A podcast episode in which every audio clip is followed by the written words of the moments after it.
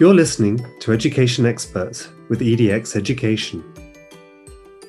Education is evolving. Join Heather Welch from EDX Education chatting with teachers, psychologists, parents, authors, creatives, and other talented experts to keep up with the trends and what's happening from around the globe.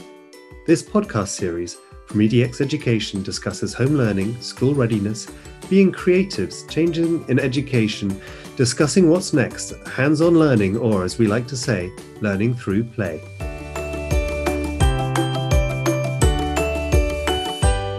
Hello, everyone. It's Heather Welch, and I'm so excited to be here today to chat about play, or as we like to say, play based learning or learning through play at EDX Education. We've chatted on this podcast with so many experts. We've created amazing educational resources and experiences and toys at EDX Education. Now, our last podcast, we've looked at value of play, social and emotional learning, stages of play, our role as teachers and caregivers in play. And today we're going to discuss a little bit in more depth is benefits of play with special education needs children. So, children with special needs or additional learning needs. I mean, play, we all know playing benefits every single child in so many ways. And when it comes to children with extra needs, they gain a lot from play, especially from sensory toys. You know, we're going to approach this in a different way when children with that are neurodiverse, um, autism, ADHD. You know, there are so many developmental needs children have these days, and, you know, looking at inclusion, understanding, and overall happiness with everyone. Um, and actually, as a role of a parent and an educator, it's key in creating these inclusive play environments. So, especially with children that are, you know, they need a slightly bit different attention or more attention. Let's have a look at the different play that we do have here. So, play in the autism spectrum. You know, when we talk about autism as spectrum, it's because people with autism can experience a wide variety, wide range of, um, it's not one size fits all. They could be very different. Generally, autism is described as a disorder because the challenges in social interaction, sometimes accompanied by some, you know, some difficulties in verbal communication from talking, not talking at all, having trouble understanding irony or drawing interferences from other people's speech. Most children with autism also display repetitive or restrictive behaviors. Besides children and adults with autism, they can have sensory processing issues, which make other people feel that they're not present or in the moment. You know, with these traits, children with autism and their parents suffer when they struggle to find playmates at times. They don't quite fit the ideas of children's play. And so, this they prefer sorting games, repetitive tasks. They soon display a strong interest in, you know, in certain fields. They might be fascinated with numbers or maps or talk about dinosaurs. You know, I've got a friend's child that talks about dinosaurs and he's going to be a paleontologist. You know, by the time he's five, he knows all these really complex dinosaur names. I mean, it's just so engaging. It's so interesting. You know, they prefer to play, sometimes engage in solitary play and sometimes seem uninterested in other children, or they don't engage in role play or symbolic play. Children, you know, it's it is a bit more difficult. Still, children, you know, with autism, they like to play and they'll benefit from any activity of playing with other children. And parents, you have to recognize these unique qualities that they have. Uh, one great way to include a child with autism in play is through sensory toys. Sensory play helps children, you know, on the spectrum, helps them focus, pay attention. So they could have, if it's sand and water, or they could actually, if they don't like to get messy, they could have like a dry messy. So they could just actually be playing with pasta. You know, additionally, we can, when doing all this, we're sharing our verbal and our social skills. So we can talk about, you know, we can fine motor, we could make pasta necklaces, you know, something really simple like that.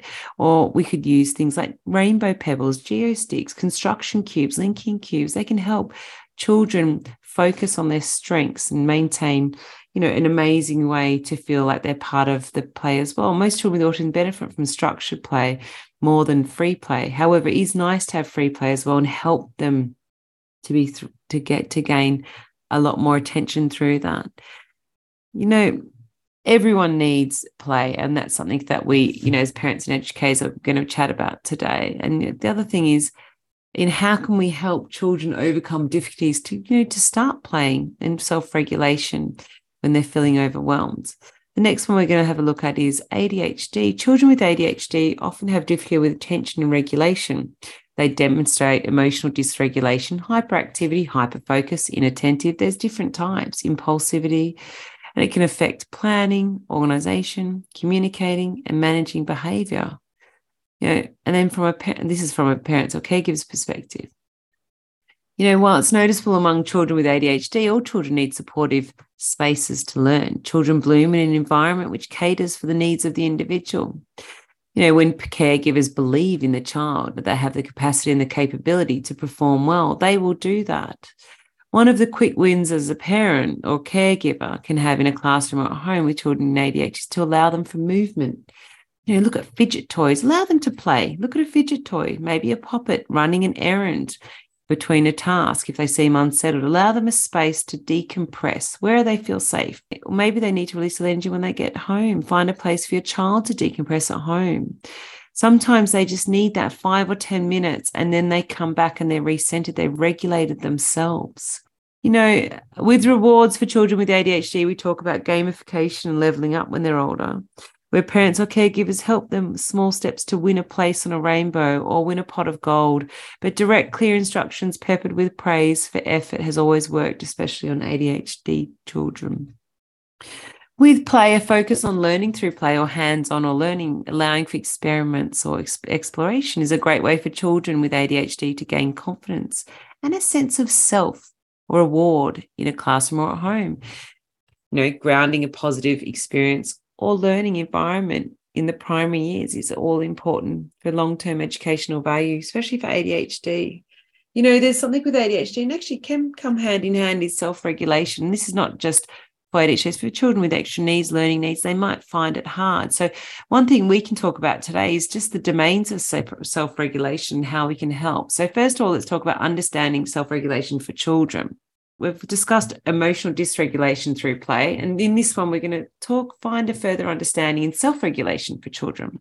You know, there are many ways to look at why children are finding it hard to self regulate. And understanding five domains of self regulation will help caregivers look past the behavior and why it occurs to the individuals and help them manage it. You know, these domains are separate systems, but also interlinked with each other. If you're considering why a child is showing signs of stress, it's important to consider all five domains to form a complete picture of why, how this can help them out and how they're trying to express their behavior.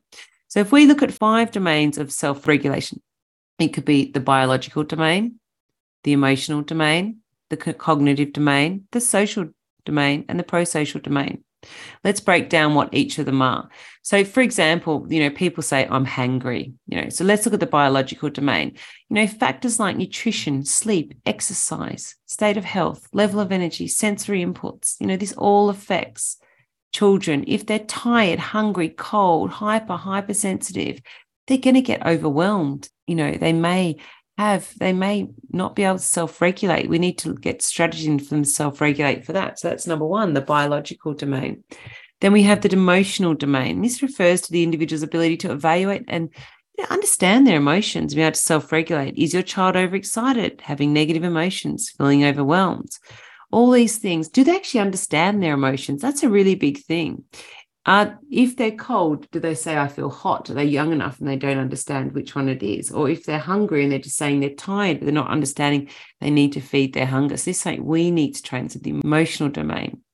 Then there's cognitive domain. This refers to the individual's ability to remain focused, to maintain concentration, and their ability to switch from task to task. Does your child have poor working memory, lack of attention, easily distracted, confused? This may lead them to not being able to self regulate, feeling overwhelmed. So, how can we break down tasks to make it easier for them? Then, number four is the social domain. This involves looking at the impact that individual and their behavior and actions are having on others. Can they not understand or act on the social cues or the tones of people's voice? You know, do they not understand that I'm cross, I'm happy, I'm sad? You know, then there's number five is pro social domain. This is the positive behaviors that enable an individual to have friendships, social acceptance, and em- empathy. Do they understand that other people's emotions, their stress, or even sense of injustice? This domain is strongly related to the other four domains. In order for them to have friendship groups, are they able to self regulate? Are they able to understand emotions? Are they able to socialize? You know, there are ways parents and caregivers can support children managing their emotions, including many of these, you know, we still use with my own child who's, you know, struggled with his emotional stress. It's helping them to f- identify and find their emotions and ways to delay, you know, becoming calm, like techniques finding a safe space, taking time out in response to anger, frustration, overwhelmed, or anxiety. You know, calming techniques also work, you know, maybe deep breathing, for example. There's a lovely one that my son does, which he's been taught in part of a program. It's smell the flowers and blow out the candle. And he always says, if you do it three times, you feel much better. So each one three times, which is really lovely to hear actually him starting to, you know, trying to regulate himself. And even like developing that emotional vocabulary for children. How are they feeling? Do they understand that they're overwhelmed or they're tired or they they need things? You know, can they actually identify that? Are they old enough? I mean, these are really interesting. I find it's really interesting for children to be able to understand their emotions, understand you know, how they feel and why they feel like this. And, I, you know, it's up to us is to build that amazingly interactive and inclusive area at home or in a classroom. So let's then go to, you know, creating an inclusive classroom or home environment. I mean, there are lots of strategies that we can have at home or even at school, simple strategies. So setting, for example, you know, we can encourage hands-on learning and finding ways for children to engage with all abilities and all ages let's say some 10 year olds love active participation with small inclusive groups. You know, 11 year olds may benefit from interactive smart boards. Yeah, maybe so the 12 year olds thrive on performing tasks, being in worksheet like gamification or a partner activity. It's really about catering for those individuals and spotting, you know, what works for them. Do they need a quiet space? Do they need an active space?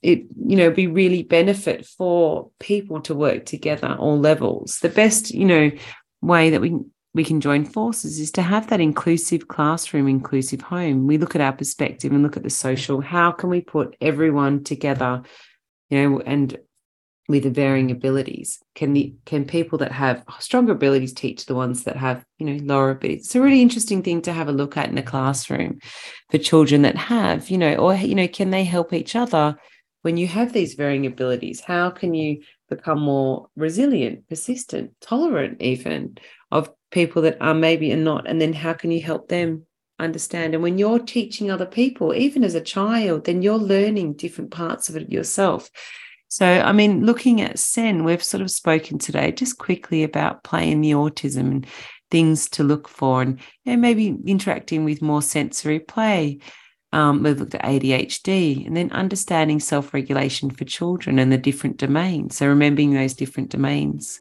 There are so many other areas we could look at today, but let's just stick to those five. And thank you very much for listening to us. It's been amazing. And we look forward to sharing more podcasts in the next few months. Thank you very much. There are so many exciting developments happening right now in education. EDX Education would love to hear from you, so do get in touch or subscribe to our podcast, which is available on Apple, Podbean, Spotify, TuneIn, and so many more.